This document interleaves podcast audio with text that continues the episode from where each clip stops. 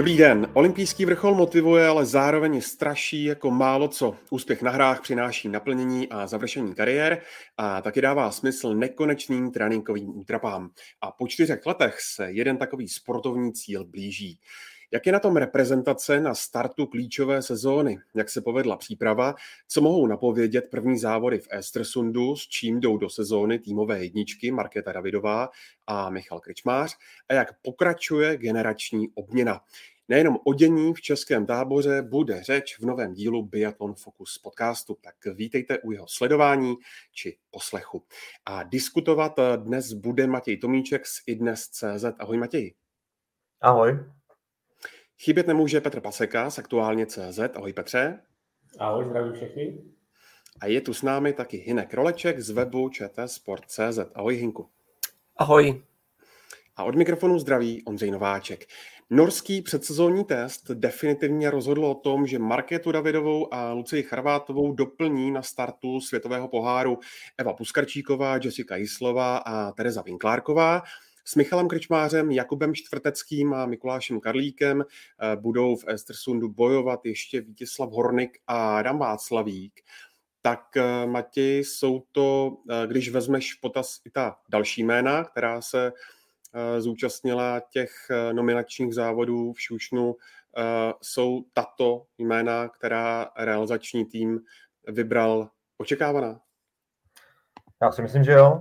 Vzhledem k tomu, co jsi říkal, k těm posledním závodům v Šušnu, tak, tak eh, to takhle jako nějak sedí, no, protože u holek, že jo, o Davidové, Charvátové víceméně bylo jasno, plus Karčíkové si myslím, že taky s Jislovou, tam šlo o to páté jméno mezi dvěma Terkama, Vinklárkovou a Voborníkovou a myslím si, že v létě docela dobře vypadala právě Terka Voborníková, která prý podle mých informací měla podobné jako běžecké časy jak Lucka Charvátová, ale, ale ty poslední závody prostě sedly víc eh, Terce Vinklárkové, která tam fakt zajela jako hodně slušně, takže tady si myslím, že to dává smysl, ale, ale do těch dalších závodů v Hofpilsnu a, a dalších štací to je podle mě otevřené, no, když, když se povede Terce Voborníkové nebo já nevím, Elišce Teple, nějaký jako solidní výsledek v Ibu tak si myslím, že pořád se do té pětky může dostat a nějak to, po, po, se to může promíchat ty týmy.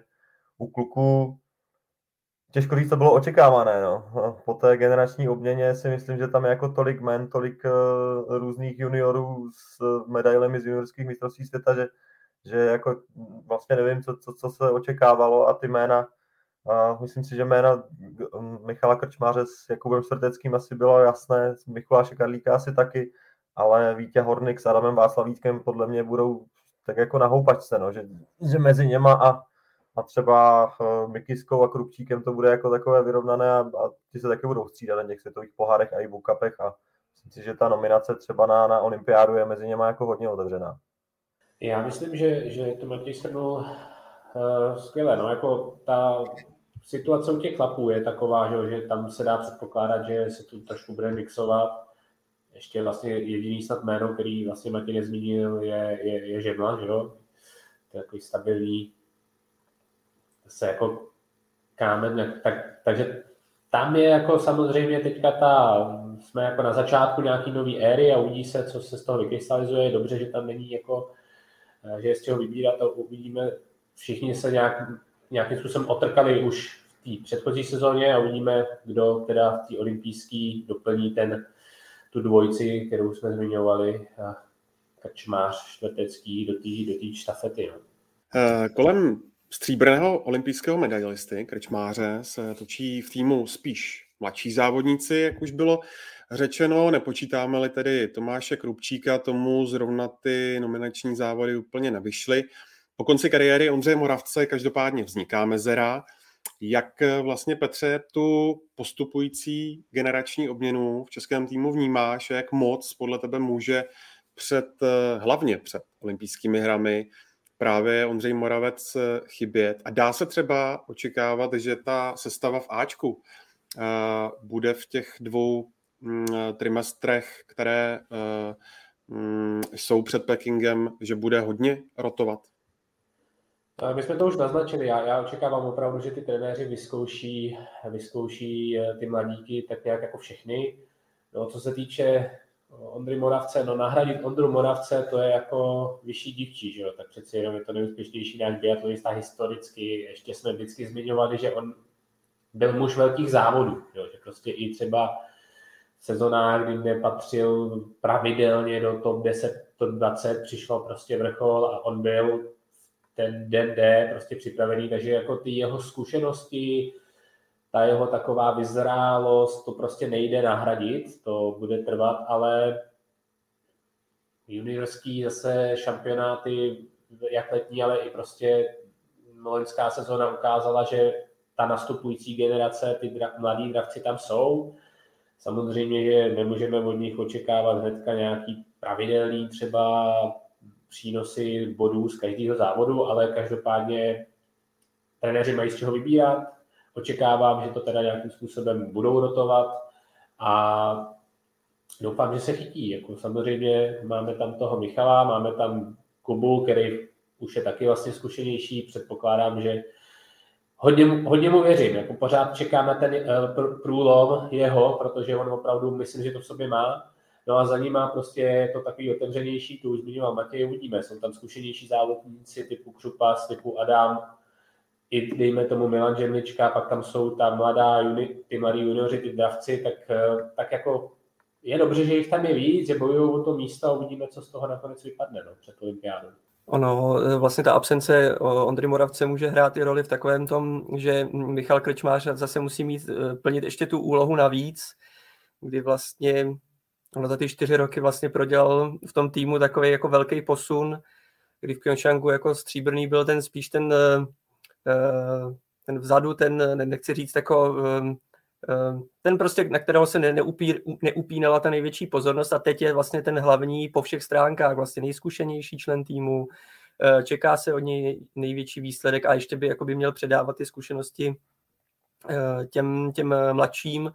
A není tam ta, ta řekněme, hráz nebo ta, ten Ondra Moravec, který by částečně aspoň tyhle ty mm, tlaky jakoby trošku usměrňoval jiným směrem, takže Eh, pro Michala eh, to bude, myslím si, že velmi náročná sezóna, ale jako věřím mu, že eh, to už vlastně se svými zkušenostmi dokáže ustát.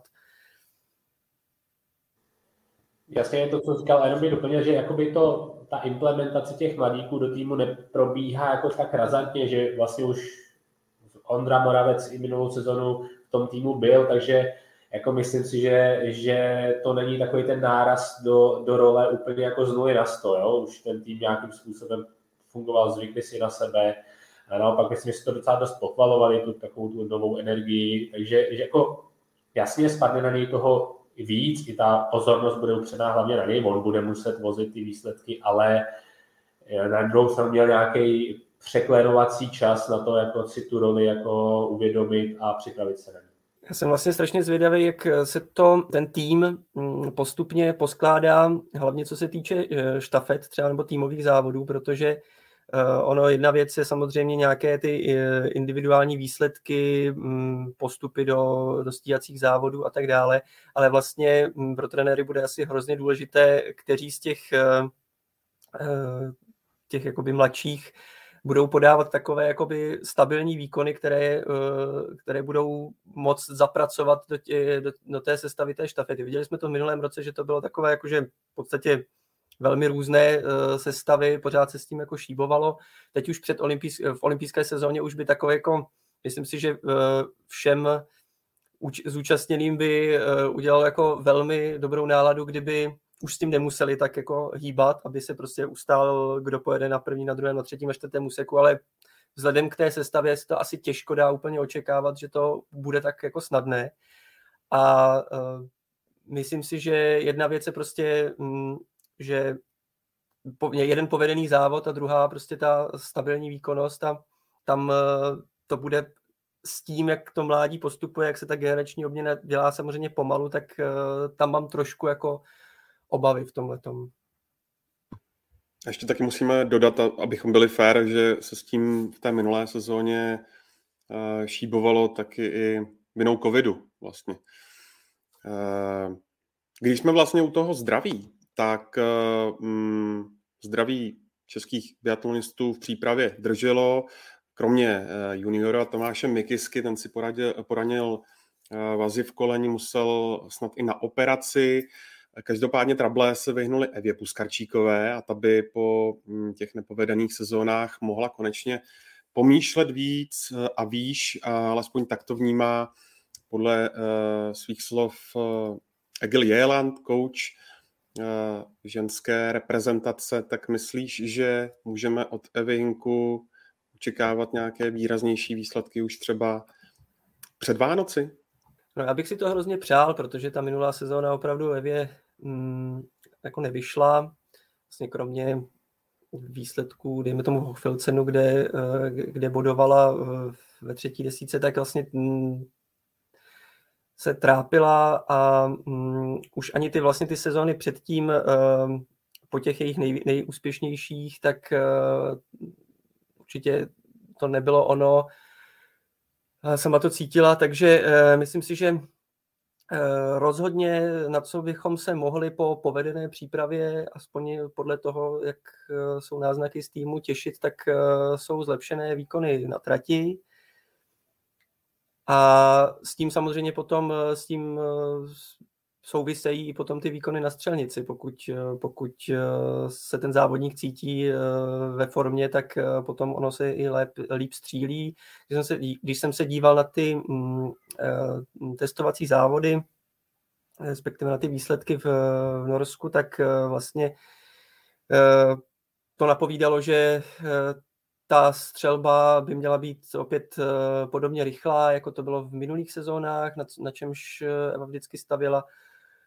A mm, i vlastně ten jakoby běh stabilní, eh, díval jsem se mezi v tom v té velké norské konkurenci a další konkurenci, tak vlastně mm, ztrácena nejlepší eh, na, na té kratší vzdálenosti zhruba minutu a půl, myslím, že zhruba eh, ve třetí desíce běžecký čas, takže to by vlastně naznačovalo, že to by vůbec nemuselo být špatné, zvlášť v porovnání s minulými sezonami. A mm, myslím si, že takhle, obecně výraznější výsledky od kohokoliv eh, před Vánoci by do toho týmu určitě dodali jako klid. Eh, mm, zmenšilo by to určitě eh, takový ten tlak očekávání veřejnosti. Na druhou stranu zase ty, nebo ti, kteří ty velké výsledky dosáhnou, tak si zase můžou být jistí, že ten tlak potom bude směřován na ně. A zase od nich bude to velké očekávání, takže ono je to takové dvojsečné. Ale mm, myslím si, že uh, rozhodně nějaké velké výsledky, nebo velké výsledky, výsledky do první desítky můžeme očekávat a pokud, pokud, by se ne, pokud by se nedařilo, tak to samozřejmě potom už to známe i z minulosti, tak uh, to potom hrozí tím, že prostě uh, veřejnost prostě bude, bude více tlačit a mm, sami potom ty závodníci to budou více cítit. No. Mimochodem, Mati, nevíš, eh, když se tedy bavíme už o Evě, nevíš, jestli tam přece jenom nějaký menší mm, problém byl, protože mm, pokud se nepletu, tak ona vynechala po dohodě s trenéry letní mistrovství a když jsem tak sledoval občas nějaké fotky, tak se neobjevila snad ani na nějaké týmové fotografii. Nevíš, co zatím vězelo? No já si myslím, že tam šlo o ty sjezdy, že ona není úplně nejlepší sjezdařka na, na kolečkových bruslích. A e, kolečkových lyžích teda bruslích, to je vlastně jedno. A že prostě měla strach z toho a proto ji trenéři ani nenasazovali do závodu, že to nebyl zdravotní problém, ale šlo vyloženě o tady tohle nějaké, jako nějaké obavy, o to, aby, aby nespadla, ne, něco se jí nestalo a, a nevyřadilo jí to z toho tréninku na nějaký delší čas, ale, ale jinak si myslím, že byla zdravá a, a jinak to si myslím, že řekl dobře, no, že, že vypadá zase po nějakých letech docela slušně běžecky. Střelbu měla vždycky docela solidní, myslím si, že teďka zase o něco zrychlila, takže se vrátila tam, kde, kde byla před těmi čtyřmi, pěti lety.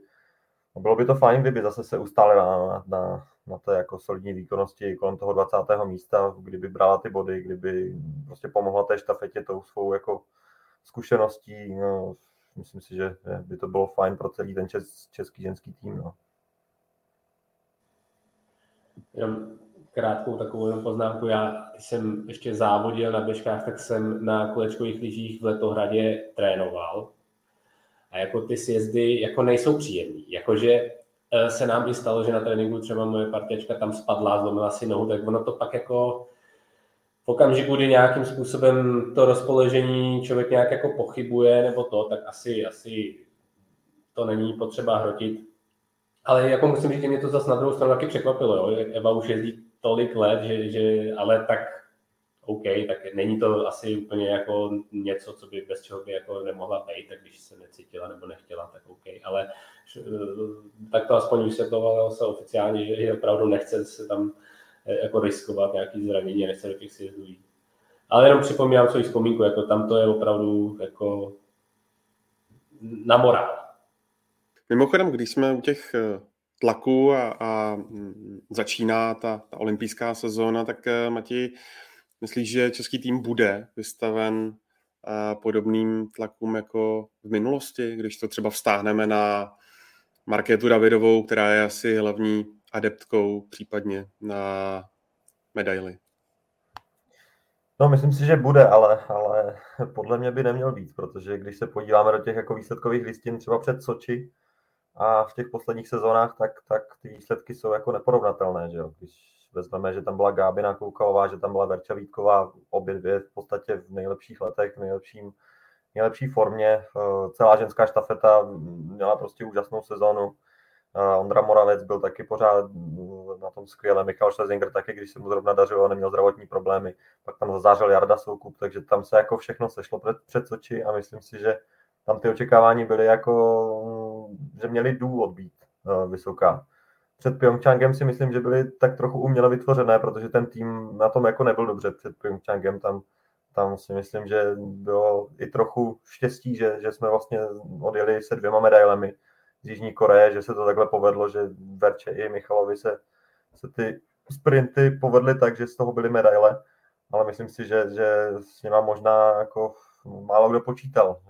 Fanoušci byli namlsaní z těch předchozích let, ale ale ta výkonnost tam reálně až taková jako medailová si myslím, že nebyla. Letos si myslím, že to možná bude podobné, samozřejmě je tam ta větší jistota v podobě, v podobě markety, od které fanoušci jako očekávají medaile, asi, asi právě, vzhledem k tomu, že je to mistrně světa, tak uh, si myslím, že tu medaili jednu aspoň uh, by získat mohla.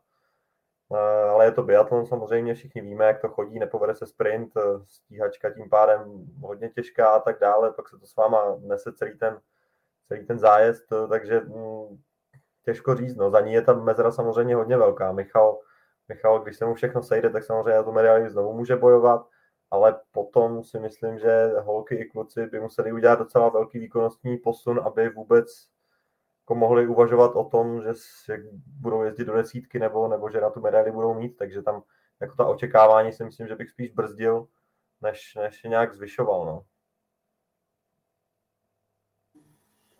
No já souhlasím ještě jenom, jak eh, Hinek říkal vlastně na začátku o tom tlaku a nové roli jako Michala, tak to si myslím, že jako nic proti tomu, jaký tlak bude na tu marketu.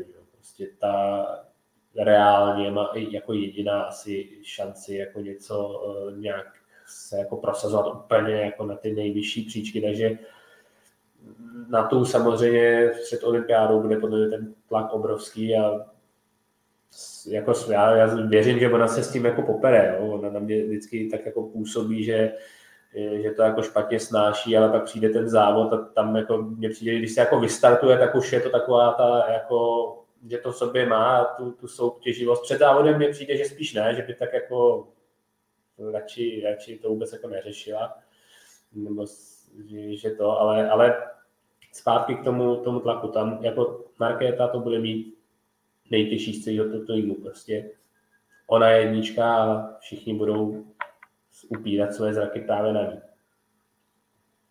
Já si myslím, že ona má tady tuhle docela společnou vlastnost s Gávinou Koukalovou, že je to fakt jako závoděčka, která no, možná před startem vypadá tak jako, nevím, jestli vyukaně nebo nesebevědomě nebo něco takového, ale jakmile jako odstartuje, tak v tu chvíli vidí jenom ten závod, vidí jenom tu střelbu, ten běh a, a všechno to jako nechává někde pryč, že, že se dovede na to povznést a, a dokáže vždycky jako předvést to úplné maximum. No, samozřejmě má občas nějaké výkyvy, ale, ale komu se to nestalo.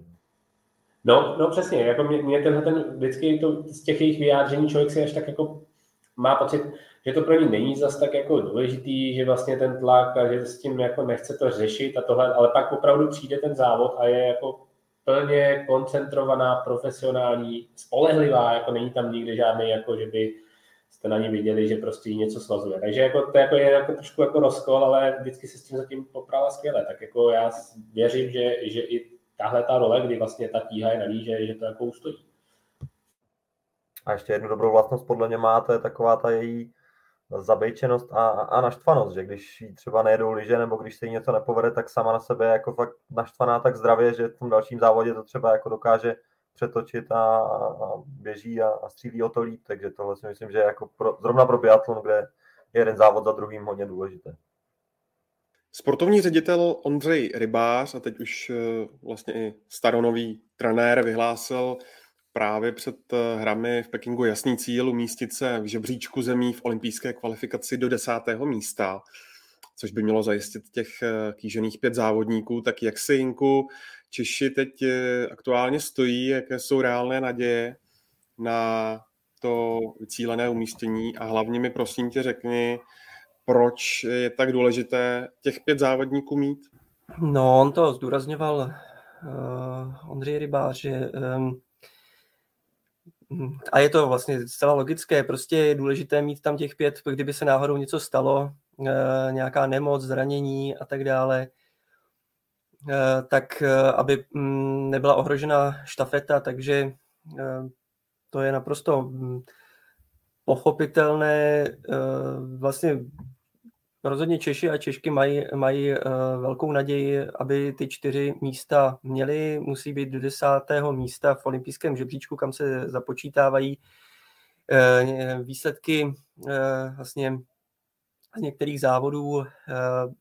Nebudu to asi zabírat, zabíhat do podrobností, každý si to může asi na oficiálních stránkách najít. Každopádně Češi, čeští biatlonisté jsou desátí a na dosah mají před sebou Bělorusko a budou asi hlavní eh, soupeři se Slovince a Švýcaři, který, kteří eh, jim dýchají na záda a eh, biatlonistky jsou zatím jedenácté a hlavně se budou asi na dálku popasovávat se Švýcarkami. Každopádně největší jakby rezervy, protože se tam započítávají vlastně nejlepší výsledky z různých těch, těch závodů, tak největší rezervy mají zatím Češi ve smíšených závodech. A e, takže vlastně třeba z tohohle pohledu bude obrovsky klíčové klání v Oberhofu, kde se jedou smíšené štafety, smíšené dvojice.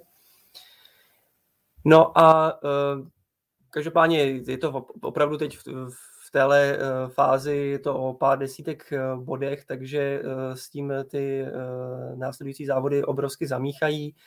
Ta kvalifikace se uzavírá po Rupoldingu, takže Hunter Silva už eh, z tohle pohledu důležitá nebude. No a co pak samozřejmě bude taky důležité, je mm, to, jak eh, interně si ty místa eh, Češi vědou, takže ty kritéria jsou jasně daná v týmu, pokud se člověk umístí do 30. místa ve světovém poháru, tedy včetně Rupoldingu, tak uh, bude se to počítat po Rupoldingu, tak, uh, tak by měl mít letenku do Číny jasnou, potom skrze i bookup se tam dá dostat, i když tam to samozřejmě bude mnohem komplikovanější z toho pohledu, že pokud se někomu bude výrazně dařit v e-bookupu, tak pravděpodobně bude brzy vyzdvižen do Ačka a tam by musel skončit z desátého místa v celkovém pořadí a pak samozřejmě se to bude vybírat podle asi uh, toho aktuálního, aktuálních, uh, aktuální formy. Takže uh, prostě uh, musíme teď sledovat nejen pohár národů a vlastně žebříček toho, jak si budou Češi vést v dalších sezónách, ale i, i ten vlastně redukovaný žebříček olympijský. A um, Myslím si, že ta šance eh, tím, že eh, muži teď mají vlastně ten, ten, ten mladý tým, takže ten je velmi vysoká a u těch žen zase ta, ta konkurence kolem toho desátého místa si myslím, že není tak vysoká, nebo není tak vysoká, to je jako relativní, ale um, prostě, že tam i, i u nich je ta naděje docela velká. No. Když se tady bavíme o té ženské a mužské části českého týmu, tak mě ještě napadá, uh, myslíte, že bylo hodně důležité, jak o tom mluví i trenéři, že se um, ta Ačka a Bčka uh, vlastně spojila dohromady a, a připravovala se společně a ty junioři mohli nabírat zkušenosti od těch od těch eh, zkušenějších, kteří už eh, přece jenom nějaké zářezy v tom elitním seriálu mají za sebou. Petře. Osobně já, já v tomhle vždycky vidím velký přínos. Jako jednak uh, budeme tady i řešit tu nějakou psychickou stránku té, toho sportovního života. Tam vždycky v okamžiku, kdy tam je ta parta a jsou tam, je tam víc lidí, sednou si, posouvají se dál, v tom tréninku se dokážou víc vyhecovat. Mladí chtějí chytit ty starý v uvozovkách, chtějí je předjet, chtějí prostě koukají na ně, zase jo a, a tak dál, zase ti zkušenější zase nechtějí jako třeba se nechat. Prostě všechno, když to jako sedne a je tam taková ta zdravá rivalita, respekt těm zkušenějším a jako touha se od nich učit a chytit to. Myslím, že to posune obě ty skupiny jako dopředu, čili já to kvituju, zase není to jako úplně jako samospásný, že spojíte dva týmy, bude tam víc lidí a všechno jako jako pojede líp, to zase musí si to jako sednout, ale já jako mám pocit minimálně z toho, jak se veřejně ty signály, jak se prezentuje, jak ta parta fungovala, eh, jak, jak nějakým způsobem se to zbližuje a přesně i jsme mluvili u chlapů, taková ta postupná výměna, začlenování těch eh, mladíků, testování je vlastně ve světovém poháru ve štafetách. Prostě. Eh, za, mě, za mě tohle je dobrý krok a myslím si, že ten tým všichni z toho těší. Takže to tak myslím, že to procentně ano, akorát, že velká škoda, že se to nepovedlo dřív, no. V době, kdy byli na vrcholu právě Ondra Moravec s Michalem Štezingrem, kdy, kdy těch zkušeností mohli předávat daleko víc, kdy tam byla Gábina, kdy tam byla Verča. Takže to je podle mě velká škoda, že tohle přišlo až, až v podstatě teď, kdy tam těch zkušených už tolik není. No. Ono to vždycky musí být taky jako v souběhu, tak eh, je tam důležité mít ty mladé, kteří, eh, kteří nejsou dejme tomu, kteří se přibližují k, těm, k tomu Ačku. Eh, nesmí to být zase podle mě tým, který je jako olbřímých rozměrů, protože aby jako eh, aby tam byl prostě čas na tu práci eh, s každým, že jo. Myslím si, že třeba u týmu jako Norsko nebo, nebo Francie, tak tam by to bylo mnohem jako komplikovanější tam spojit kompletně ty týmy, takže vlastně se to dá dělat u spíš těch spíš těch menších, nebo mm, možná třeba, třeba u Italů, že zařazovat některé jakoby e, výběrově, tam je to ještě komplikovanější, tomu se dostaneme v tom rozdělení těch týmů, ale e, myslím si, že e, tomu musí jakoby nazrát i nějaké jako podmínky, zrovna které jako jsou ve výkonnosti těch, těch juniorů a, a na druhou stranu toho Ačka, ale Petře, ty se, ty se díváš na mě, že jako by si s tím úplně nesouhlasil. A ne, víš, co mi jde hlavou? Já se směju spíš, protože mi jde hlavou úplně odbočka. Jako ty jsi zmínil tu, tu norskou vlastně, že ta velikost toho týmu je taková, že to nelze úplně jakhle propojovat ty reprezentace, protože by bylo hodně. A to mě vnuklo tu myšlenku, že vlastně, když jsem sledoval ty přípravné závody v Šušnu, já jsem se musel až smát, jako když jsem viděl ty výsledky. Jo. Tam prostě ne, já tomu nechci přikládat nějakou velkou váhu, ale jsem měl, jednou nechal Kršmář, já nevím, 72. To je jedno. To je prostě úplně jiný svět. Jo. Tam prostě ta, ta základná, ta kvalita je tak obrovská, že já jsem si až říkal, jestli vlastně by to nebyla kvalitnější soutěž než světový pohár. No, tam teda se těch nodů vejde maximálně 6, ale kdyby jich tam mohlo být jako 30, no to je prostě úplně šílený. To, je, jako, to se fakt nedá porovnávat vůbec to jejich zázemí, ta jejich prostě to je, to je jiný svět, jenom to, to, to mi totiž blesklo hlavou, tak jenom na vysvětlenou, že jsem se jako nesmál té odpovědi, ale jenom jsem si tak jako vybavil ty výsledky, když jsem listoval prostě, oni by mohli postavit ty reprezentace čtyři. Pak je tu další uh, důležitá věc, důležitý faktor a to je servis, uh, protože s novou sezónou přichází revoluční změna a to je zákaz fluorových vosků. Ty si, Petře, ty jejich klady a, a zápory v jednom z předchozích dílů Biathlon Focus podcastu vysvětlovalo hodně podrobně. Mě zajímá, jak s tím bojují e, teď Češi, kteří navíc angažovali do servisu další nové tváře a čeká je vlastně, čekají je ty, ty, ty dopingové kontroly, zda to vůbec používají, tak mi prosím k tomu řekni něco blížšího. No já bych jenom chtěl ještě říct, to je trošičku zase ještě jako jinak.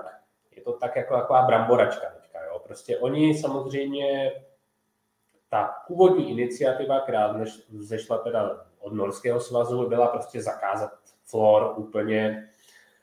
No jenže to, byla, to byl krok jedna a teď se začaly teprve řešit kroky 2, 3, 4, jak jako na to. No a zjistilo se, že vlastně už to mělo být minulou sezónu, teďka tuhle, ale zjistilo se, že pořád není vyvinutá ta technologie, která by spolehlivě odhalila tu kontaminaci florem rychle, spolehlivě. Čili teď jsme na půl cesty, od téhle sezony jsou zakázány ty vosky, a teďka já jsem v chemii nikdy nebyl dobrý, jo, ale nebo gro toho je zákaz té perfluor, perfluor oktanové kyseliny, která se vyráběla která se přidávala nebo používala při výrobě teflonu a teda ta je prostě, ta se nerozkládá, ukládá se v přírodě, čímž jí škodí, a škodí taky zdraví těch servismanů. Takže to jsou vosky kar, uh, fluorové, které jsou zakázané, už, už od roku 2020 se nesmí vyrábět, se nesmí ani používat, ale nedošlo k zákazu fluorových vosků jako takový. Takzvané, takzvaný očištěný fluor, kde prostě v tom řetězci je místo 8 uhlíků 6 uhlíků a nějak se prostě rozkládá, není tam ta zmíněná kyselina, ty se používat mohou. Čili vlastně zase ještě je to takový mezistupeň, že ten servis asi není před takovou revolucí, ty vosky asi budou podobné, chovat se hodně blízko tomu, co, co už zažili, ale stejně to je jako změna, musí se ty kombinace znova vyzkoušet, všechno otestovat a příští sezonu pravděpodobně, nebo možná to další, přijde k další změně, kdy už ani tady ty florové vosky s tou jinou vazbou uhlíkovou nebudou povoleny a budou, bude ten přechod na ty bezfluorové. Takže jsme v nějaké jako mezifázi, kdy fluorové vosky nejsou zakázané, ale mu, musí se používat i s takzvaným očištěním florem.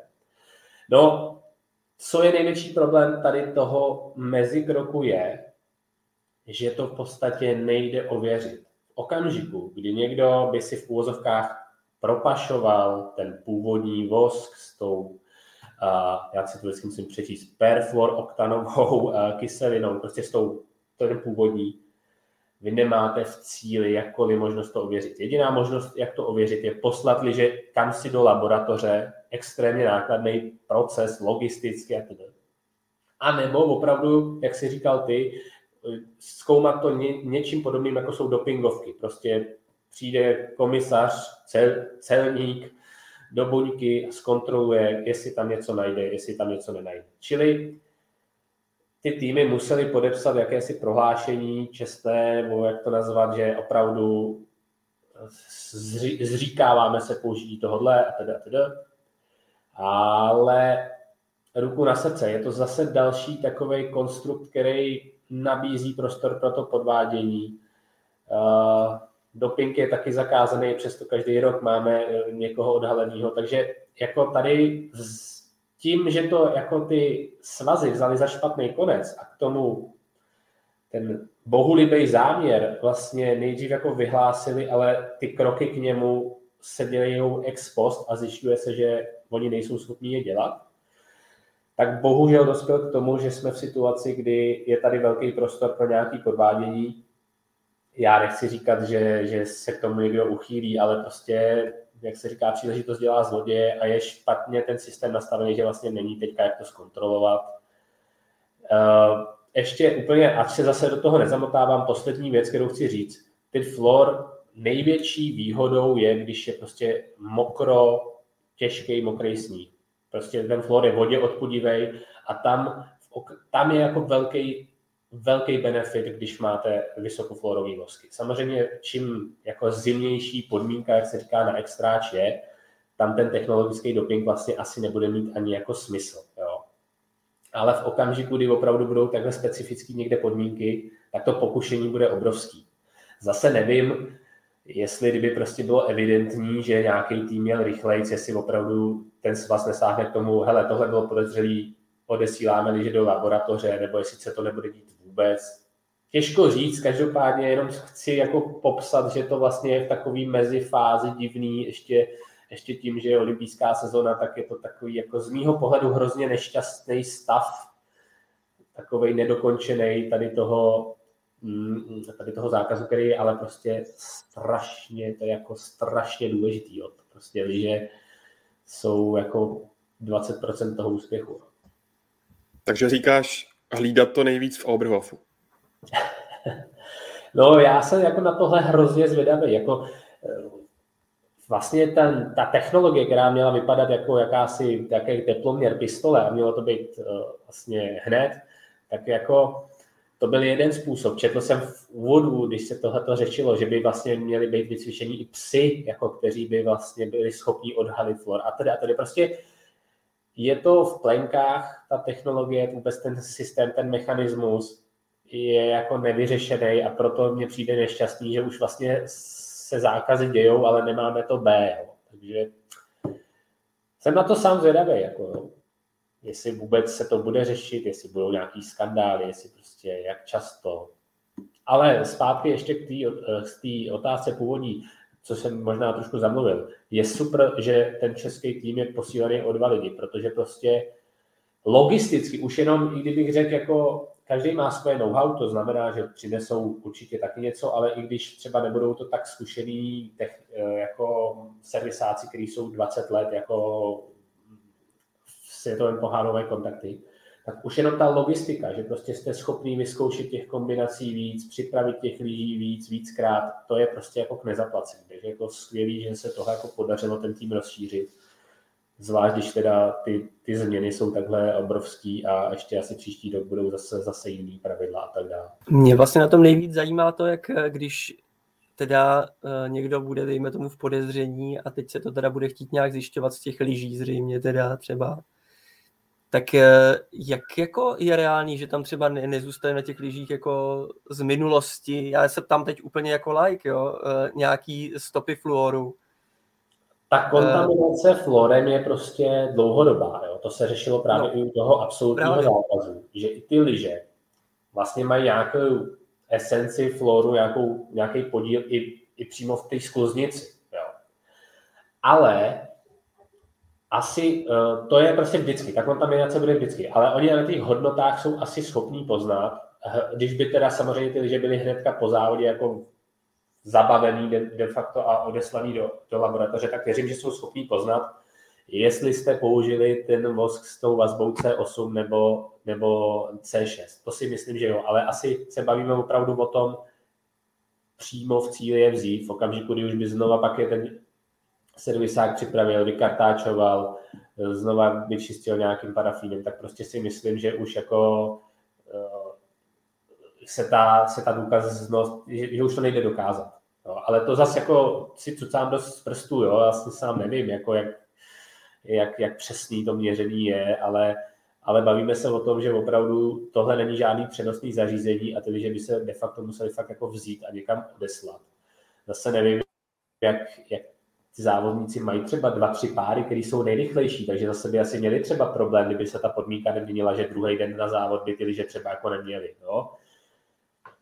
To je prostě, to v podstatě se podle mě de facto dít nebude vůbec. Podle mě to jako se omezí na to, že chodí kontroly po servisních buňkách, hotelových pokojích, ka- kamionech, prostě budou to takový ty jako kontroly na místě toho materiálu, toho vybavení, ale myslím si, že o tohle jako Ibu upustí, protože jako na Mátkově možná jeden, dva, tři páry, ale těžký. Trochu, trochu mi to připomíná cyklistiku, kdy tam vlastně přišlo se s mechanickým dopingem, že jo, z motorky v kole a UCI to taky zakázala, ale neměla vůbec jako systém na to, aby to odhalovala, že tehdy neexistovaly žádné ty tablety, kterým to potom začali zkoumat a, a tak dál, takže to bylo taky takové jako vtipné. A já, jsem se o tom bavil s Ondrou Rybářem a, a ten říkal, že by byl jako hodně opatrný to, to nazývat dopingem, protože oni často dostanou různé jako věci od, od toho výrobce a že to je třeba špatně popsané a že tam nemusí být napsáno, že tam je právě ten osmičkový chlor. A oni to jako namažou a on nebudou vědět, že, že tím podvádí, takže, takže proto by asi v tady téhle sezóně byl ještě trošičku opatrný s tím, jako dělat, dělat nějaké diskvalifikace a tak dále. I proto vlastně diskvalifikace nehrozí, pokud se tady tohle stane. Hrozí jenom nějaké jako finanční pokuty. Ale je to jako složitý problém a myslím si, že ani IBU to zatím jako úplně nepodchytila. No. Jo, Matěj, to jsi mi připomněl, si Lukáš Bauer vlastně popisoval, že když jsou třeba na Dachsteinu před sezónní přípravě, kde jsou všechny ty reprezentace, a tam je to jedno kolečko, že si vlastně měli od trenérů zakázáno tam nechat ležet bidon s vodou, jo, aby jim do toho někdo jako v uvozovkách něco nenasypal. Tohle je jako, když budeme jako ad absurdum, to je to samé, jako, jo, aby si ve výsledku uh, zamykali po sobě po každý, když výjdou z buňky servisáci zkoušet pár číslo jedna, pár číslo 50, aby se jako zamykali, aby jim tam nikdo jako nehodil krabičku s nějakým jako neočištěným fórem. Jako. To je prostě jako zatím prostě ta, ten aparát na to není připravený, no tak jsem zvědavý, co to bude přinášet za situace. Se ještě chtěl bych doplnit, že vlastně mm, obecně jsem rád, že vůbec jako eh, se uvažuje o, o tom, eh, že se to zruší, protože opravdu to asi škodí tomu životnímu prostředí, takže myslím si, že cesta je to správná, akorát je to prostě olympijská sezóna, takže doufám hlavně, že nedojde k nějakým jako eh, kontroverzím v tomhle smyslu. Naštěstí teda doufám, nebo naštěstí, no, že se mluví o tom, že v únoru bude v Číně pravděpodobně panovat teda jako velká zima a jak si mluvil o tom, že by to tedy mělo fungovat hlavně na mokru, tak eh, třeba už z tohohle důvodu prostě k, k tomu podvádění prostě důvod nebude.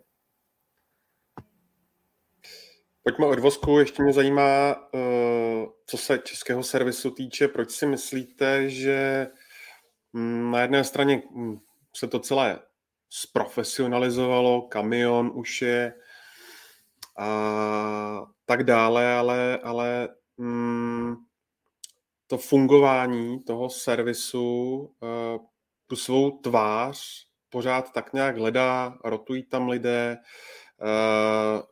závodníci asi to samozřejmě z nějaké lojality neřeknou eh, na plnou pusu, ale eh, i v minulé sezóně bylo několik závodů, kde bylo evidentní, že prostě s tou prací toho servisu nejsou spokojeni.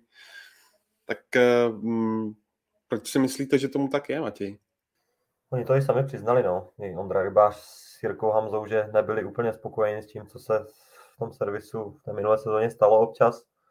A, ale víceméně správně to pojmenovali, že tak jako generační obměna přichází jako u závodníků, tak přichází i v tom servisu, no, že tady byli prostě servismani, kteří už měli něco za sebou, měli zkušenosti, věděli, na, jak na jaký povrch namazat a ti už tady nejsou a teď potřebujeme vychovat asi nové servismany, kteří se taky občas asi seknou s nějakými těmi podmínkami. A druhá samozřejmě věc je ta, že mm, to asi spíš řekne Petr, který tomu podle mě víc rozumí, tady těch tady těm technikálím, ale, ale i ta struktura té liže hraje roli, takže pokud uh, Michal Krčmář je nějaká jednička, teď nevím, jestli on má Rosignoli, myslím, jednička na Rosignolech v celé, jako té, celé té firmě, tak asi má dobré liže na určitý, určité podmínky, ale třeba má horší liže na jako jiné podmínky.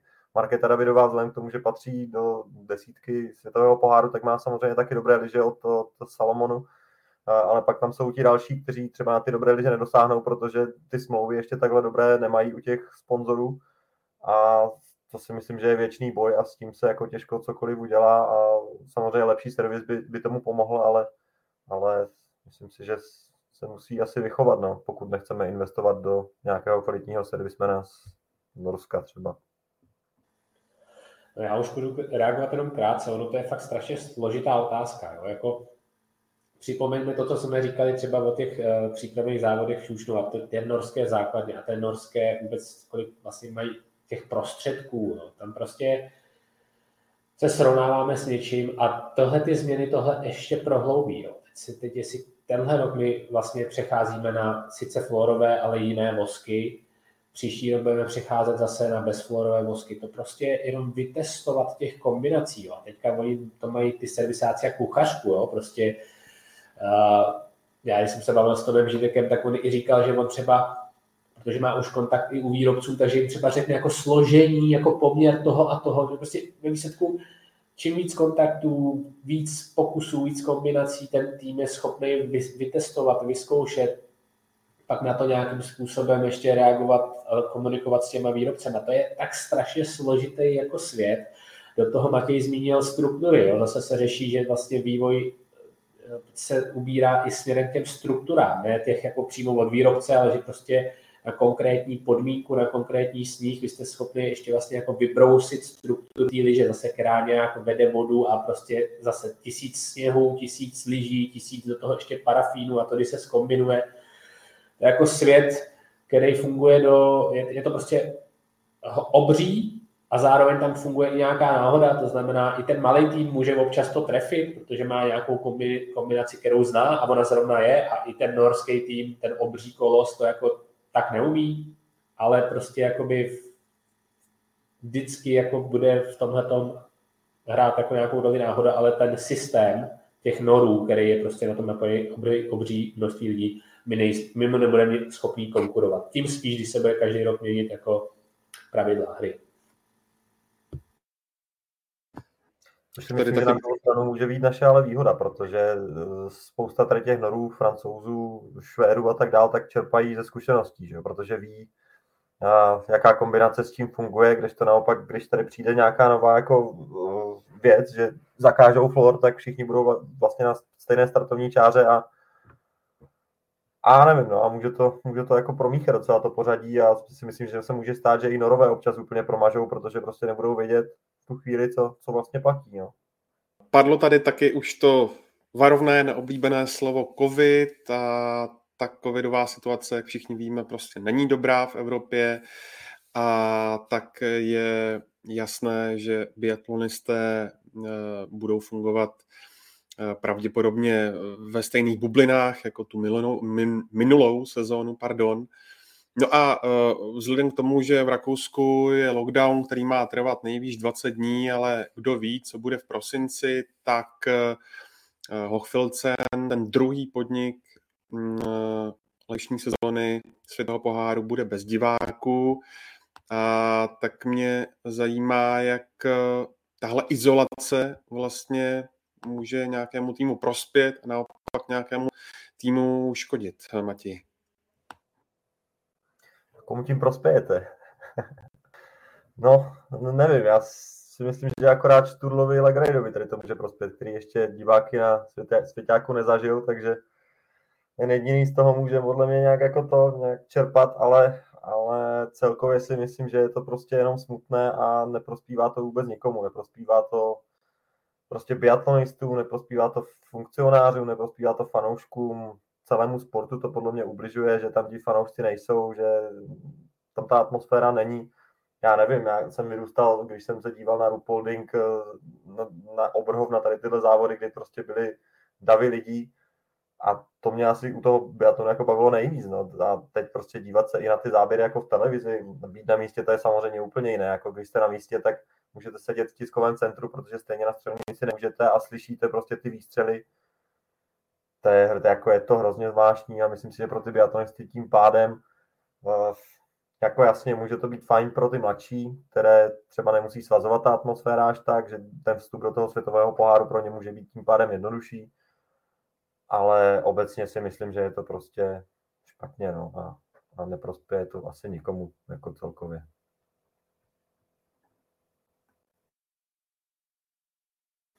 Jenom krátkou poznámku, že jako oni samozřejmě můžou být závodníci, kteří se s tlakem třeba jako srovnávají hůř a třeba jako ta atmosféra nějakým způsobem jako svazuje, ale jako vlastně nevěřím tomu, že existuje někdo, i když třeba nějakým způsobem je to větší nervák než někdo další, kterýmu by to jako nechybilo. Přeci jenom, když se ale jako pak to teda jako odspuntujete odstartujete a spadne to z vás, nebo se ten závod povede, tak jako ta odměna v cíli, jako to prostě, jako jasně výsledek je vždycky výsledek, ale jako, že bys přeci žádný sportovec to nedělá jenom pro to jako vítězství, že by si teda pak mu někdo dal do vitríny medaily, jak si tam, až budeš odjíždět, tak si tam ven. A naschle. Jako, jo? Prostě to bez těch diváků, bez té prostě přímý jako odezvy, bez toho, bez toho kotle, to prostě jako, to není ono, jako, to prostě není jako, to je, jako, to je polovina, jako, to je polo, poloviční zážitek a věřím tomu, že vlastně ty sportovci, kdyby to takhle mělo být jako dlouhodobě, tak ani nemají tu motivaci jako dřít, jako od, od uh, malá každý léto, od prostě každý den tomu jako věnovat. Kdyby tou odměnou měl být jenom ten výsledek a ty body ve světovém poháru a dejme tomu price money, tak to prostě jako bez toho, bez toho, bez těch diváků, to je prostě nic. Mně to přijde prostě jako celý takový dlouhý trénink na, smutný trénink na, na to, co bude uh, u Pekingu, jo, se víc, protože se dá předpokládat, že i tak by ta atmosféra, kdyby všechno bylo poslední dva roky normální, tak prostě na té uh, olympijské střelnici by ta atmosféra byla úplně jiná, než uh, jsme na to zvyklí v Evropě. Takže mi to jenom tak jako hořce připomíná, jako kdyby se na to uh, všichni připravovali dva roky, jak to tam bude vypadat. No a jak to tam vlastně bude vypadat, Jinku? Protože uh, to je jedna velká neznámá, jelikož tu trať uh, vlastně kromě Číňanů asi neměl nikdo možnost vyzkoušet, tak jak velký to je problém před olympiádou. Já teď možná mi pomůžete, já si skoro myslím, že to je jako unikátní uh, situace, nevím, jestli se to někdy v minulosti stalo, kdy uh, ta, ten areál vůbec nebyl eh, vyzkoušen a to ne jako jednotlivcem, vždycky se stalo to, že prostě několik eh, závodníků uh, prostě ten areál před tou olympijskou, před tou olympiádou jako nevidělo, jo? takže tam mělo jako na blind.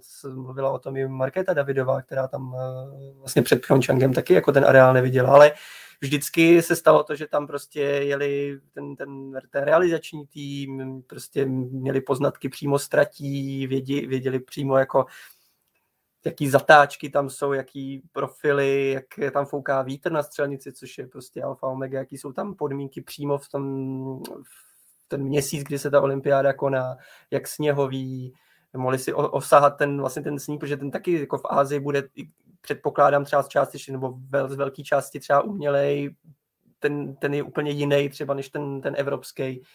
Takže vlastně nic z tohohle, mají k dispozici nějak, asi nějaký základní samozřejmě jako uh, materiály, ale vlastně takový to jakoby ošahání, to prostě nikdo z těch týmů, asi kromě Číňanů, nevím, jestli ještě někdo z týmu tam měl nějakou možnost uh, aspoň být, to nevím. Ale uh, podstatě kromě, kromě Číňanů tak nikdo, tak eh, to je naprosto ojedinělá situace. A eh, co víme, no tak eh, z toho mála, no tak pravděpodobně, jak jsem naznačil, tam budou panovat asi mrazivé podmínky, dalo se, zřejmě. Mluví se o tom, že ta střelnice bude větrná, možná podobně větrná jako v Pyeongchangu, ale taky jako kdo ví. A Mm, že to bude asi v komorní atmosféře, to se taky dá očekávat. Ale jako nic eh, extra blížšího k tomu asi teď nedokáže se obávám jako říct. No. Ještě jenom jeden faktor, nevím, jsem přeslechl, že vysoká nadmořská výška se změní. Ano. Je 1700 metrů snad, takže to je ještě asi jako důležitý faktor, ale jinak opravdu, jak jsi řekl, no, prostě všichni, a možná, jak i říkal Matěj s tím servisem, že to nakonec může být naše výhoda, že jdou všichni od nuly, tak tady jsme zase úplně, jako všichni na stejný startový čáře, jako. Přesně Nevím, tak. A ještě, Norum, o, Ole, jestli Norum prozradí něco, ale jinak prostě budou všichni na stejný startový čáře. Myslím si, že asi těžko prozradí v zájmu, zájmu svého týmu, ale um, myslím si, že tam je také ještě ten faktor, že vlastně eh, za prvé časový posun je tam, ale eh, s tím, že vlastně před minulou olympiádou eh, měli biatlonisté tři týdny po poslední zastávce, pokud se nemýlím, teď už tam budou vlastně, myslím, že 13. den po Anterselvě už tam budou závodit. Předpokládám, že i nevím, je otázka, kdo v Anterselvě ještě bude mm, všechno závodit. Na jednu stranu je to dobrá příprava ve vysoké nadmorské výšce, na druhou stranu právě ta mezera tam je Eh, velmi, velmi malá takže jenom na přesun a na, na tu časovou aklimatizaci je to jako, si myslím, že jako hraniční. Takže myslím si, že jak v Pyeongchangu jsme se dočkali hm, třeba některých velmi překvapivých výsledků, tak myslím si, že v Pekingu třeba ve srovnání, kdyby, kdyby olympiáda byla, já nevím, v nějakém osvědčeném eh, areálu, tak se tam dá očekávat, že samozřejmě nějaký jako hm, výsledky, které, na které jsme zvyklí, ale tady jako odhadovat předem něco, hmm, těžko říct, tak vezmete si třeba uh, Dorotu Vírerovou, která v podstatě v Pyeongchangu, uh, dalo by se říct, vyhořela, uh, protože prostě se um, taky to byl jeden z důvodů, protože si prostě nezvykla dostatečně asi na ty podmínky um, a naopak se tam ukázali jako úplně jako Švédové ve skvělém světle, kteří zřejmě jako se naladili jako skvěle naopak, tak myslím si, že něco takového překvapivého se můžeme dočkat i v Pekingu a hlavně i jako z hlediska těch Číňanů, no, že uh, pokud, pokud uh, Číňani uh, vlastně roka půl nebo prostě mm, od předminulé sezóny nezávodili v Evropě, tak o to víc se mohli připravovat v domácích podmínkách, takže jako co od nich čekat tam, to taky jako těžko říct. Mě jde ještě hlavou jedna věc. My jsme tady řešili, že, že někdo je větší nervák, někdo menší nervák. Řešili jsme marketu a její povahu, tak já si jenom vzpomínám, že a když jsme řešili pokojku a před mistrovstvím světa, že se tam není příjezd na střelnici a že to tam není jako fair, protože tam je dojezd z kopce a ty zádu musí brzdit. Řešili jsme to s Michalem Krčmářem, ten věděl všechno, jak se jako změnil úhel zatáčky. Řešili jsme to s Markétou, ta nevěděla, netušila, bylo to šumafuk. A tohle je přesně ono, jako možná, že existují závodníci, který bude nervovat, že Pekingu nevědí nic, že tu trať neznají, že neznají sníh, že neznají prostě nic. Ale Markéta to jako asi nebude, jako že by se z toho nějaká celá. Takže v tomhle jako vlastně si myslím, že má jako výhodu. No rozhodně, já si myslím, že totiž mnohokrát, mnohokrát ještě tuhle sezónu uslyšíme uh, od různých uh, závodníků a od uh, funkcionářů, že podmínky jsou pro všechny stejné. To jako nepochybně, podmínky vždycky jsou pro všechny stejné, akorát je tam vždycky, a musím se opakovat, vždycky chybí to druhý, že na každou podmínku se někdo připraví podle svých predispozic, podle toho, na co prostě se umí připravit, takže třeba pokud je Markétě jedno prostě, že neví, kde je jaká zatáčka, kde jaké stoupání, tak to může být výhoda, ale někdo třeba je úplně jiné natury a uh, potřebuje vždycky všechno vědět do detailu, je to takový ten pracant dříž, že prostě všechno to má vyzkoušený. Takže pro toho to sice má podmínky stejný, ale uh, třeba mu to bude výrazně víc vadit. Jo.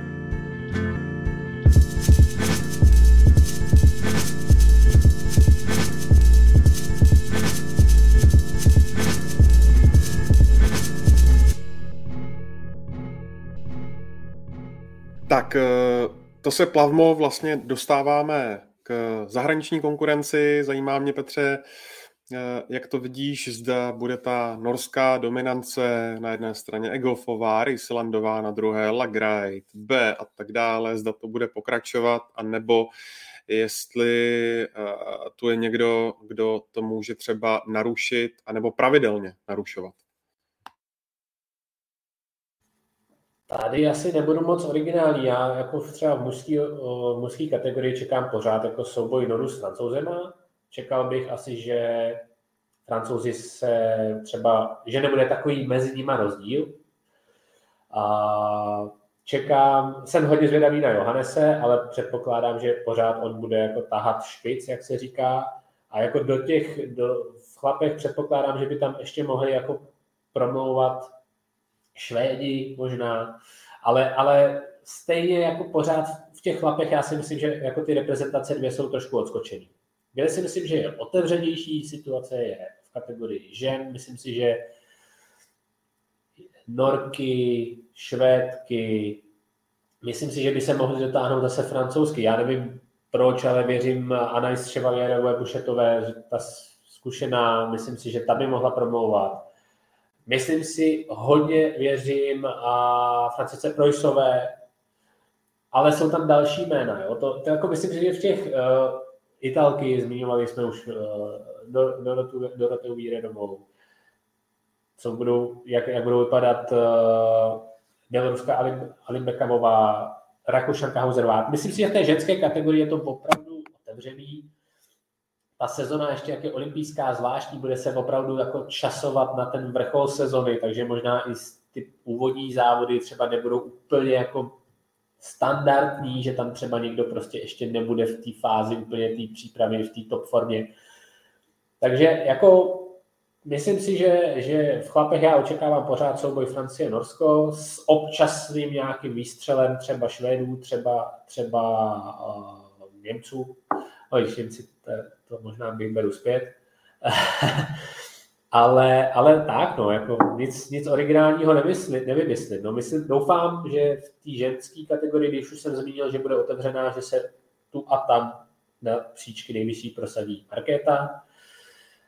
A tak, no, jako neočekávám výstřel někoho, koho jako moc neznáme, moc neregistruje, neočekávám výstřel typu Lagrite, jako v loňské sezóně, a očekávám spíš, že to bude trošku kopírovat tu sezonu minulou. Já jsem třeba hrozně zvědavý na Elvíru Ebergovou. To si myslím, že může být jako, samozřejmě vzhledem k minulé sezóně už to nebude takový výstřel, ale um, vzhledem k jejímu stále jako dravému mládí, tak um, myslím si, že uh, s Hanou uh, se budou potýkat, myslím si, že na velmi podobných úrovních. Tam bude hrozně zajímavé sledovat ten jejich souboj. A vlastně i vzhledem eh, k tomu mm, boji třeba eh, do 25 let, eh, myslím si, že Elvíra patří jako mezi ty největší kandidátky na to vlastně být tím nejlepším mladým závodníkem. Ale myslím si, že Markéta Davidová ještě spadá do té kategorie, pokud se nemýlím. Teď bych se nerad splet, ale tak uh, tam by to byl taky zajímavý souboj. A Eh, u těch Němců tam bych, tam bych možná nesouhlasil, tam myslím si, že tam to bude po, zvláště po odchodu Anda Pfeiffera, tak tam to bude velký boj o to vrátit se na ty pozice. Ale jinak samozřejmě hm, norská dominance předpokládám bude ve většině závodů pořád jako pořád aktuální. Matěj, dodal bys ještě něco? Nedodal, no. Myslím si, že bych se opakoval to, co tady kluci řekli, že u těch kluků je to asi jasně dané, u těch holek je to otevřenější, tam fakt jako nevíme, protože nevíme, jak, jak komu sedne ten start sezóny, ze kterého se odrazí, že jo, tam může se to povést Dorote Vírové, může se to povést Elvíře nebo Haně Bergové, může Líze Hauserová mít sezónu absolutně božskou, kdy od prvního závodu bude mít žlutý dres a poveze ho až do konce tam je to jako těžké, no, u těch holek. Tam je strašně moc men, které jako můžou mít sezónu snu, a, a, ale u těch kluků jako se neočekávám nic, nic převratného. No. Možná nějaký Rusy by se tam mohl objevit. Matěj, jak eh, podle tebe ovlivní načasování formy pořádání těch eh, domácích podniků světových pohárů? Začíná se, jak už jsme říkali, v Estersundu, pak tady Hochfeldsen, před Vánoci a Le Grand Bornán, pak uh, tradičně um, Obro, Frupolding, Anterselva po Pekingu, Kontiolahty, uh, Estonsko, tepe a končí se na Holmenkollenu, tak uh, ovlivní to nějak?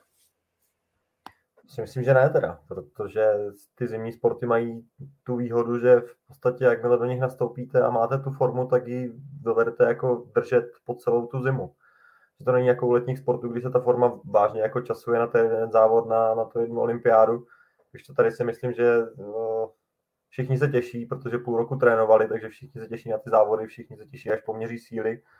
A myslím si, že málo lidí bude vyloženě ladit eh, na nějakou olympiádu a myslím si, že to ani jako nejde, no, že, že nejlepší ladění je stejně závody.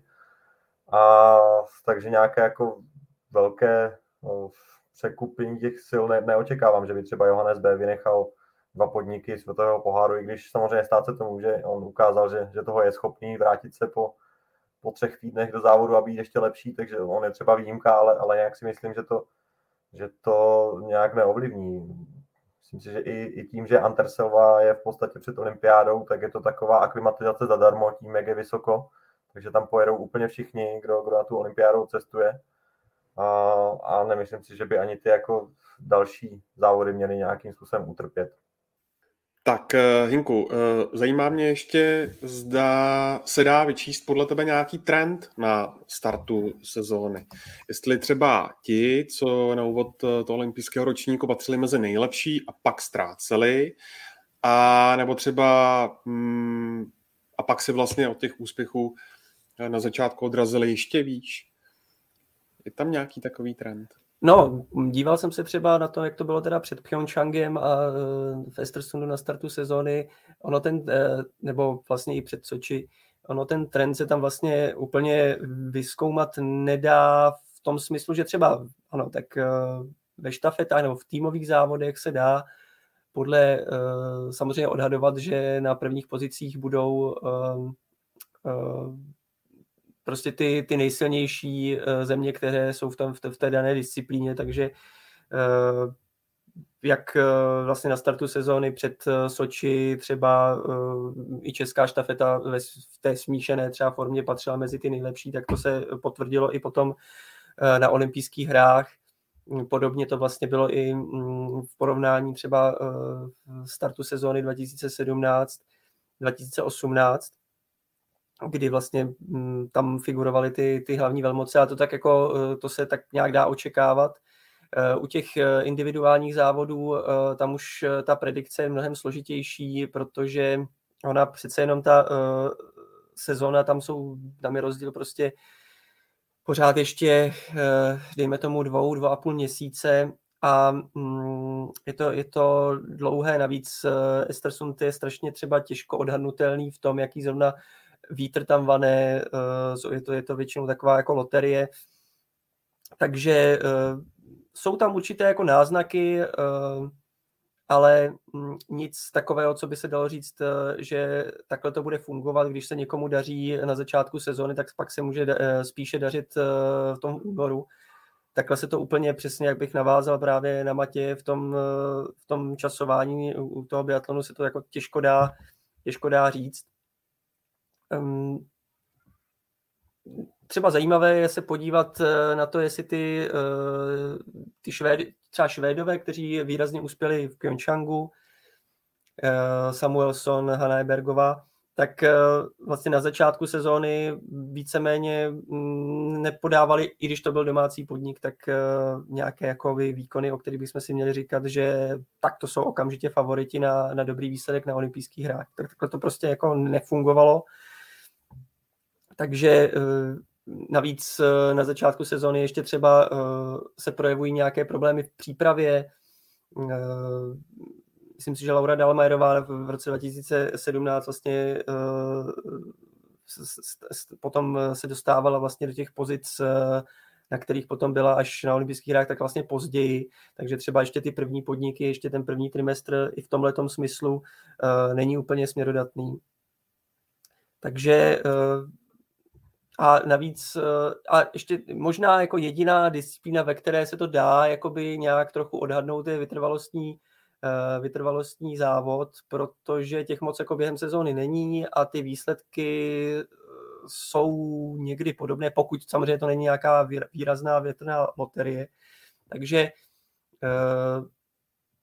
takže jako možná třeba jako, eh, jako fakt třeba na začátku sezóny 2017 eh, byl mezi prvními třemi a potom Pyeongchangu byl taky mezi prvními třemi, když to bylo jméno, které se potom třeba v jiných závodech tolik neobjevovalo, ale to bylo prostě už jenom tím, že to byl jako jeho oblíbený závod a tak dále, takže těch faktorů je tam taky mnohem víc.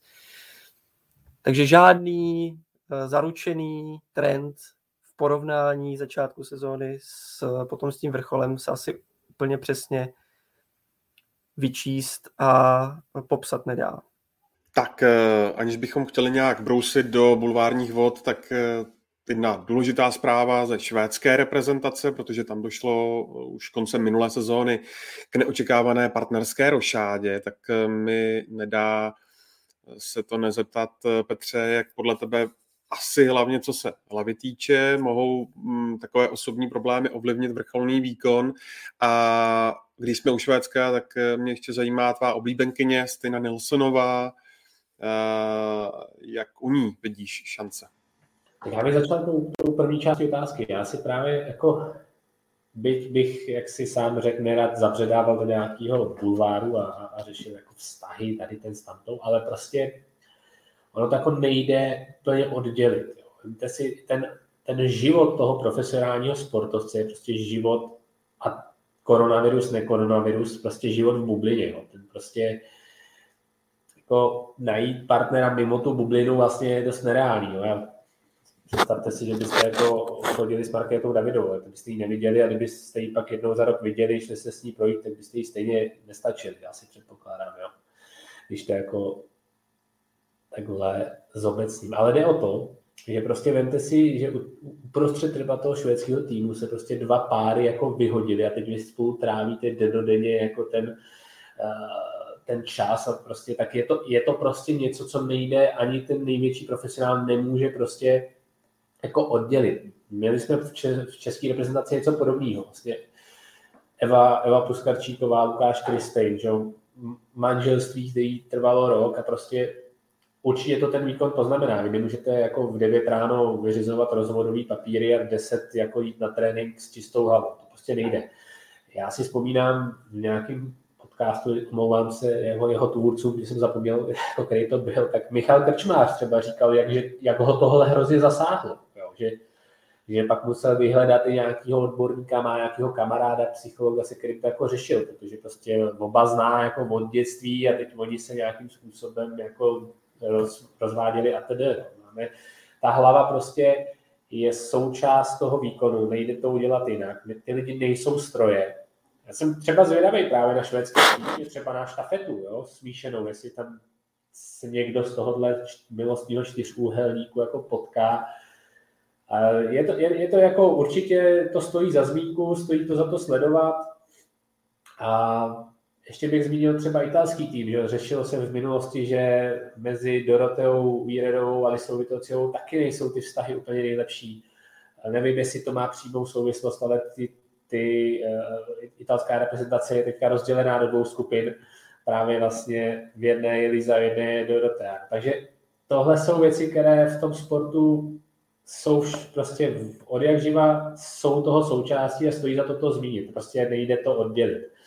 Další psych, psychologická že jo, otázka je vždycky Lucka a štafeta. Řešili jsme vlastně vyjádření minulou sezonu, že vlastně Lucka nech, řekla, že nechce jezdit štafety. Zase, co to do toho týmu přinese, jak, to, jak na to budou reagovat ostatní, co s tím dělat, jak s tím pracovat. Je to prostě součást vrcholného sportu a je to velká součást toho sportu. Nelze prostě jako říct, a prosím tě, jako vem liže a jeď, jako neřeš.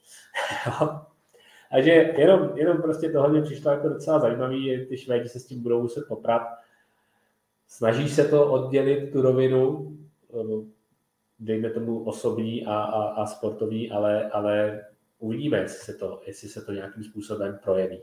Co se týče styly... My, ještě mi, Petře, jenom připomeň, o kom se vlastně bavíme. Je tam Anna Ebergová. Jasně, Anna Ebergová radila se starým Melinem. Takový pohádkový příběh, vlastně oba mladí, že jo, no, relativně nový tváře v tom kolotoči a najednou olympiáda, boom, vlastně oni tam zazářili, oba si přivezli uh, zlatou, takže úplně jako to bylo, že pro bulvár i, i pro bulvár to byl příběh. No a tenhle pár se vlastně rozpadl a druhý pár, o kterým se bavíme, to je Martin Ponciloma a trošku méně známá Fanny Johanssonová, taky biatlonistka a ty vlastně udělali takhle rošáru vlastně v rámci toho týmu. Takže to jenom, kdybyste chtěli sledovat ta jména, kdybyste uh, viděli, že minula na střelnici, tak budete vědět, proč, proč se to stalo. Ale teď stejně, to je Stina Nilsonová já hrozně fandím, hrozně mě to zajímá. A na závody v Estesondu byla nominovaná a pro lidi, kteří třeba úplně jako nevědí, tak to je vlastně elitní běžkyně na lyžích, která se vlastně rozhodla před loňskou sezónou přejít od běžeckého lyžování k biatlonu. Letos už to vypadá, že se dostává do té běžecké formy po těch zdravotních trablech. Loni to ještě bylo třeba já jsem hned očekával, že bude jako dávat jako půl minuty druhé nejrychlejší, tak to se nedělo, ale v létě jednak vyhrála sprint eh, na švédském šampionátu na letní, na letní biatlonu, teda na kolečkových lyžích. A teď v přípravném závodě myslím, eh, že to byl individuální závod, který ovládla Elvíra, už jsme hodně zmiňovali Elvíru Emerovou, tak běžecky vlastně Stina jí porazila. Jo? Takže tam už se zase už se ukazuje, že, že i před sezónou v rámci plné přípravy jako už ty běžecké časy se jako zlepšují.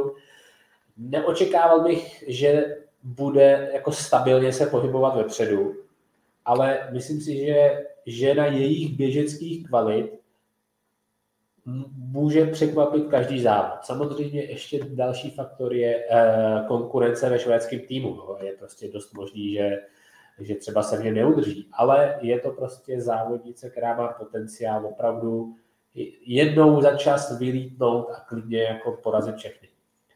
Bude zajímavý sledovat. Eh, hrozně bych, hrozně bych jí to přál samozřejmě, ale bude to mít těžký prostě, jako ten biatlon, to prostě to je bez té střelby a to prostě tento manko nedožene asi nikdy. Myslím si, že se stabilní střelky nestane, rád bych se mýlil, ale znova opakuju, může vyhrát klidně světový pohár, může mít medaili z olympiády, když si všechno za sebe zapadne. No, to je přesně takový ten typ, eh, já nevím, třeba francouzská Simonová, taky to tam jako napálí, když to vyjde, tak eh, běžecky eh, to je jako na tom taky skvěle. Když to nevíde, tak neskončí na bodech třeba, ale myslím si, že u té stiny je to samozřejmě ještě dané tím, jak je v tom kolotoči nová, takže tam možná jako to bude o něco jako možná ještě větší výkyvy, ale hm, taky se na to strašně těším.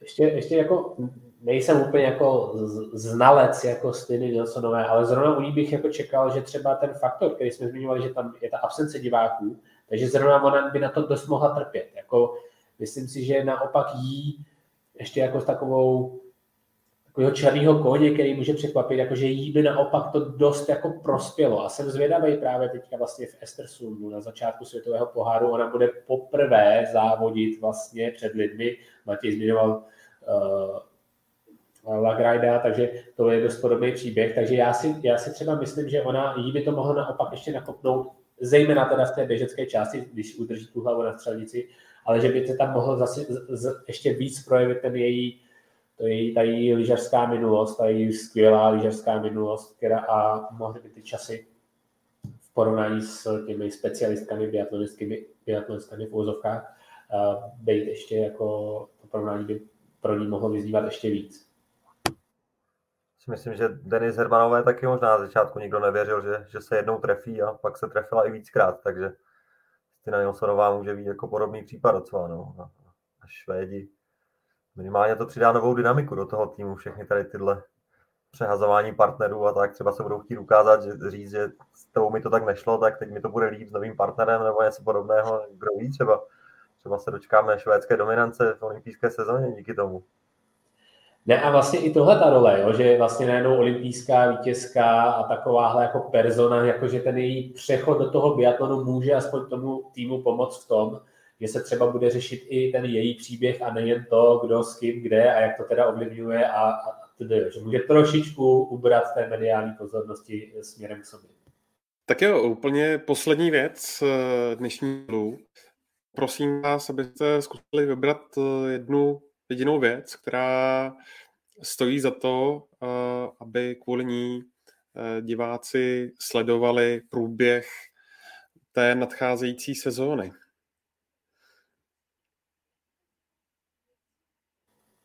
Tak já můžu začít.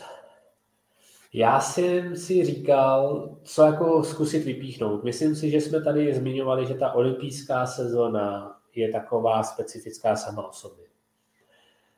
Že Peking a neznalost toho prostředí může nahrávat a ty změny i třeba co se týče toho servisu můžou nahrávat těm menším týmům a těm překvapením. Tak já bych si tak jako troufnul tady předpovědět takový překvapení a myslím si, nebo tak si spíš přeju, než myslím, spíš si přeju, že bych to překvapení mohla uh, nám všem udělat ženská štafeta česká na olympiádě.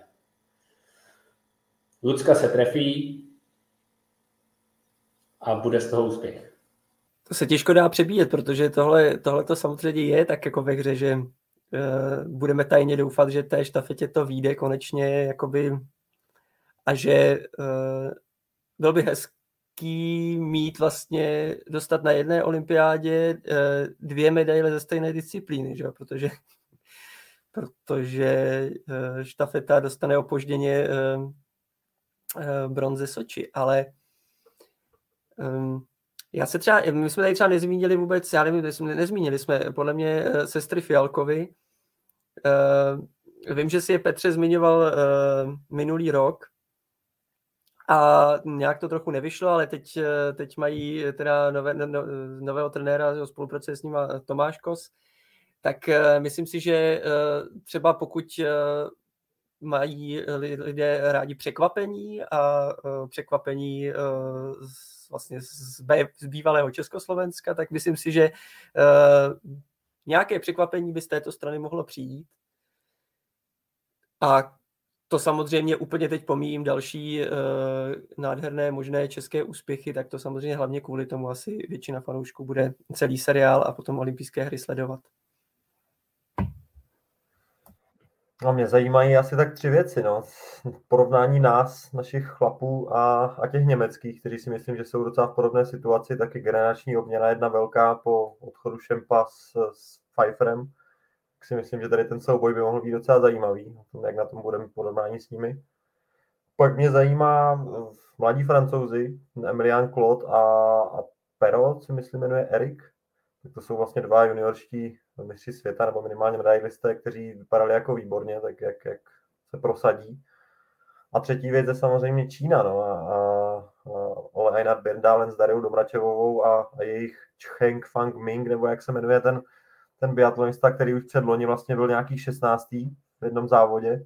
A v podstatě Berndalen, když tehdy přebíral tu reprezentaci, tak řekl asi, nevím, pět bodů který chce dosáhnout v průběhu toho času a, a v té době, kdy oni mohli závodit, tak to fakt jako takhle bylo, no, že ta štafeta bude nějak do 15. místa nebo něco do 10.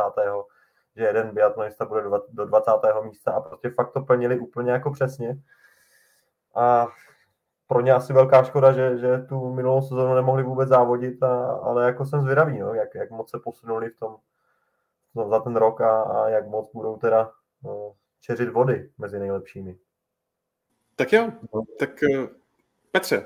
Ne, jenom jsem chtěl dodat, že vždycky tady říkáme, že velká neznámá jsou Rusové, ale před touhle sezónou samozřejmě ještě větší neznámá jsou Číňané, no, kteří teda se připravovali v tom areálu vlastně celou, celou tu, celou tu loňskou sezonu. Tak jako vůbec bych se ne, nedivil, kdyby tam někdo zazářil. Tak eh, já vás ještě mm, Milé rád pozvu k vysílání ČT Sport a webu čtsport.cz. Eh, celý ten program eh, Světového poháru začíná v sobotu 27. listopadu. Na programu jsou vytrvalostní závody, pak v neděli sprinty a pak eh, to vlastně celé pokračuje v Estersundu opět sprinty a tak dále. Už to prostě pojede jako na drátkách. No a s vysílání České televize samozřejmě o nic důležitého nepřijdete. Všechny informace, novinky, podrobné pravodajství a sestřihy taky hlavně najdete na webu čtsport.cz v historicky krátké době po odvysílání toho samotného závodu. Může se občas stát eh, během toho ročníku, že některé, některé přenosy budou kolidovat, protože Česká televize má eh, ten balík těch zimních sportů vlastně komplet téměř, takže občas poběží třeba biatlon na eh, ČT2, takže vám doporučím sledovat studio ČT Sport a tam o nic nepřijdete. No a uh, mně už nezbývá nic jiného, než poděkovat eh, za dnešní eh, analýzy a komentáře uh, Matěj Tomíčkovi. Díky moc, Matěji. Taky díky. Čau, mějte se. A moc díky taky Hinku Rolečkovi z webu Sport.cz a Petru Pasekovi, takže díky moc, kluci. Díky a sledujte biatlon. Hezký den. No a my se společně s Biathlon Focus podcastem přihlásíme zhruba někdy po tom prvním trimestru, to znamená těsně před Vánoci. Tak do té doby se mějte moc fajn, opatrujte se a, a užívejte si a, skvělý sport, jímž biatlon bez zesporu je.